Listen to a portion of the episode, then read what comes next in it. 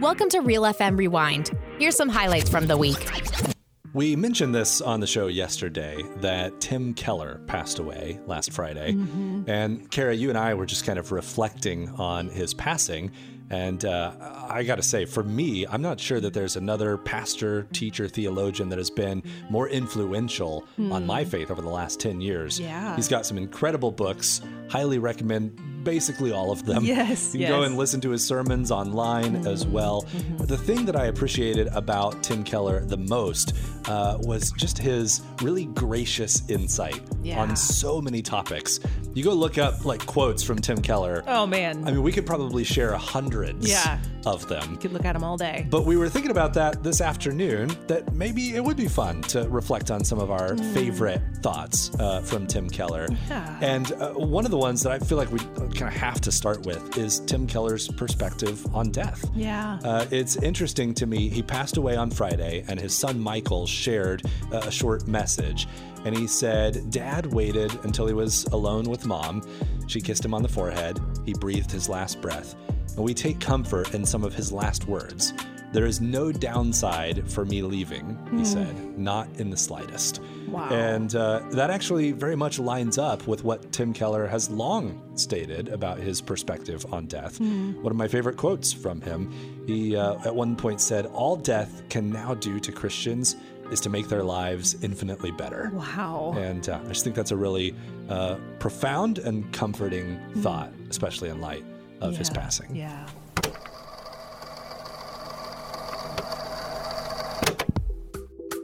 Would you attend a festival themed around your name? If the answer is yes and your name is Kyle, you're in luck.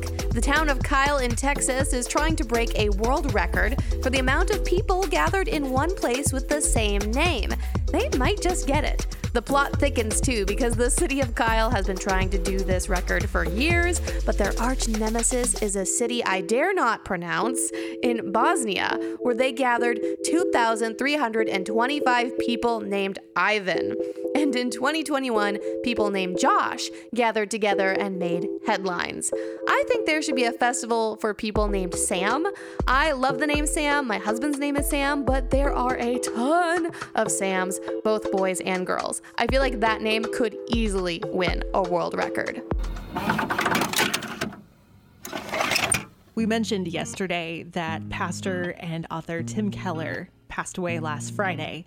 And he has been someone that's been, I would say, pretty significantly influential in my life, Anson, you said in yours as well, and in the lives of thousands of people, if Yes. we're honest. Um, just his perspective and his refreshing, um, his refreshing approach to the gospel and to so many different issues in life. It's just, it's just been really lovely to take in over the, these last years. And as we were reflecting on some of the things that we've personally learned from him, immediately one particular story comes to mind. And it's actually a story that he retold of um, J.R. Tolkien's. Okay. It's a short story called Leaf by Niggle. And it's about this character, Niggle, who's an artist. He has a dream one night about this beautiful tree. And when he wakes up, he's like, I have to paint this tree. And so he begins working on it meticulously. Like he works and works and works and works. And when he gets to the end of his life, he has completed exactly one leaf of this tree. Mm-hmm. And at the end of his life, he's taken on this a train ride to a heavenly unnamed place. And to his surprise, the tree he never had time to finish during his lifetime there stands complete. Hmm. I love the way that Tim sums up the meaning of this story for our own lives and our own work.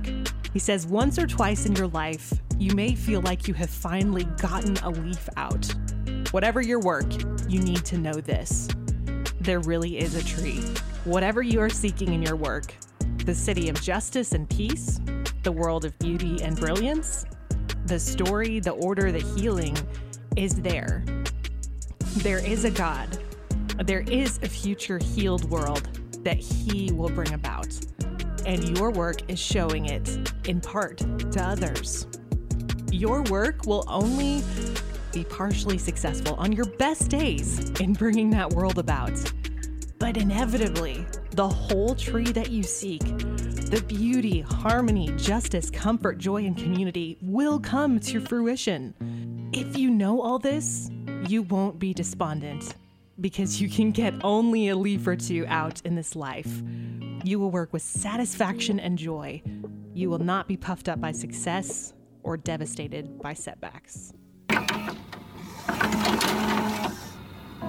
If you're on the internet, you may have heard that the state of Montana is trying to ban the download of TikTok for its residents. A lot of TikTokers in Montana are quite upset about it, as you can imagine, and TikTok is suing back. It's a whole mess, but I find it fascinating. I'm grabbing my bowl of popcorn and want to watch this train wreck. But here's the thing if you watch a lot of TikTok content, I've got a little not so secret secret for you. The smart creators on TikTok upload their videos to Instagram and YouTube Shorts.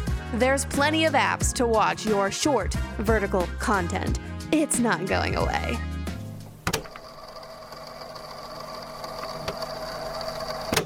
This afternoon, Kara and I are celebrating the life of pastor and teacher Tim Keller, who passed mm-hmm. away last Friday. Very influential on both of our lives. Yes. And many hundreds and thousands of other Christians, I think, in our current time. And I have to imagine he's going to continue to be pretty mm. influential in the future as well. Yes. The feeling people are going to be reading his books for a long, long time. Yeah. And there are so many different thoughts and ideas and quotes that we could pull from Tim. But one of my favorite things that Tim talked about a lot was the striving of man hmm. and how mm-hmm. through our own efforts we're always trying to do more and be better Yeah. and how infinitely frustrating that is when we inevitably fail Exactly. and he sums up that struggle so succinctly in this quote and describes how it's not at all up to us. We tend to get this so backwards. Yeah. He says the central basis of Christian assurance is not how much our hearts are set on God, but how unshakably his heart is set on us. Hmm. And yet we spend so much of our Yes. time on the first half of that sentence, don't we? Yeah, we do. How much is my heart set on God? I need to try harder. I need to do more hmm. for God to be pleased with me. Wow. No, the very central idea of being a Christian is how unshakably God's heart is hmm. set on his children. If you've had a rough experience with church, it can be hard to go back. That's how it was with me. All my childhood and teenage years were filled with heartbreaking experiences, which left me feeling lost as a Christian. I knew I needed to be with the body of Christ, but I didn't see Christ in anybody, and I didn't want to get hurt again. It has taken me quite a few years, and I'm happy to say that I've been consistently attending a church for the past two years since moving into the area, and I'm even prouder to say that I've stepped more and more out of my comfort zone.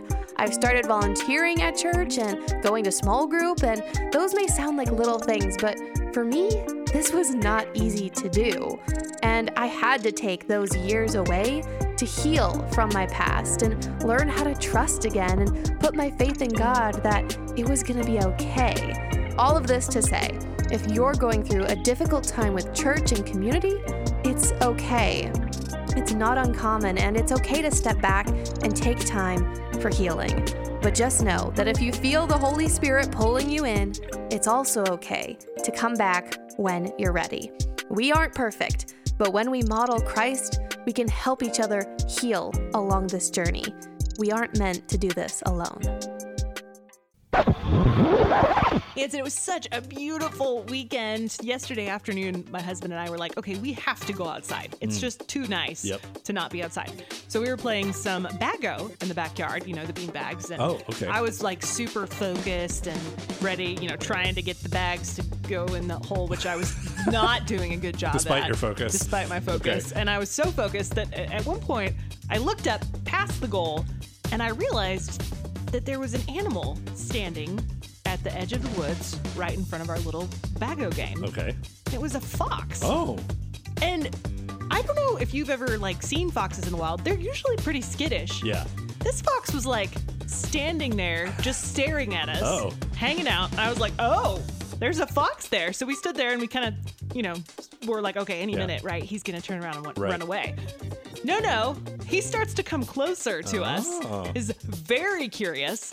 And so, you know, my husband's like, I don't, I don't know if we want you to come play our game with us, and you know, made some loud Oh, voices wasn't invited, to huh? discourage. I mean, here's the thing. I, I don't know much about foxes. Are they cool? Are they not? Like, are they friendly? If if they, I don't know. If they lose, are they going to be sore Ah, losers? maybe that's we were it is, just yeah. we were a little bit concerned, so we didn't invite him to Fair play. enough.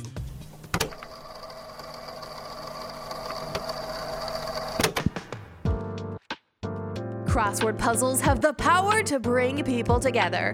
Okay, maybe it wasn't just the crossword puzzle itself, it was also thanks to the help of a jolly fellow on a delayed train in Britain. I thought this was just a fun and encouraging story because it reminds us that humans are capable of uplifting one another and being a community in otherwise annoying and frustrating circumstances.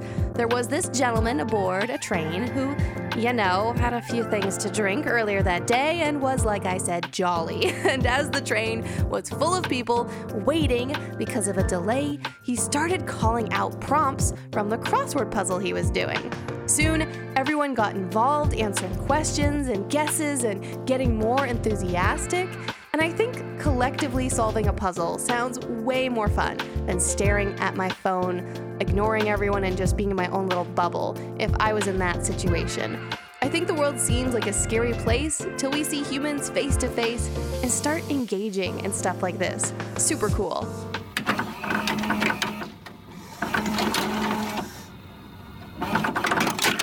If you've ever felt like you've used social media too much, you've probably tried just about every tactic to reduce your hmm. usage. Yeah, that's there true. There are like wellness apps on your phone that will turn off, you know, your social media apps after a certain amount of time. That's clever, yeah. Maybe you try, you know, distancing yourself from your Yeah. like at night, you don't bring it into the bedroom. Exact. Yep, I've tried Things that. like that. It's good. And sometimes some of those things work, and Yeah, sometimes they don't. sometimes Yeah. our obsession with social media is very resilient. It's true. There's one thing left I thought about today that you could try though, Kara. Okay. Especially if, say, you're addicted to TikTok. All right. You could uh, you could move to Montana. Oh. Have you heard about Well, Montana? that's a little. Oh, that's right. they Didn't just announced a new law they outlawed it. banning TikTok. Ah, Okay. takes effect next year. wow. A little bit extreme. That's a little. Yeah. to move to a new state. Woo, But hey, sometimes you got to do what you got to do. That's right.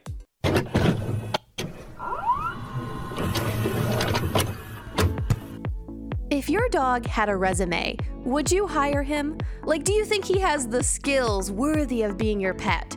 I hope you would answer yes, but this was a brilliant strategy to help dogs get adopted. A school helped an Albuquerque animal shelter by partnering up, and the creative students made the dogs resumes, listing off skills like comes when called, uses doggy door, likes kids, those kinds of skills. So far, they've gotten six dogs adopted thanks to these resumes. This just reminds me that I really need to go update my resume. Resumes are a kind of important, I guess. Thanks for listening to the Real FM Rewind. Make sure to check out all of our podcasts on the Real FM app or at Real.fm. And don't forget, be kind and rewind.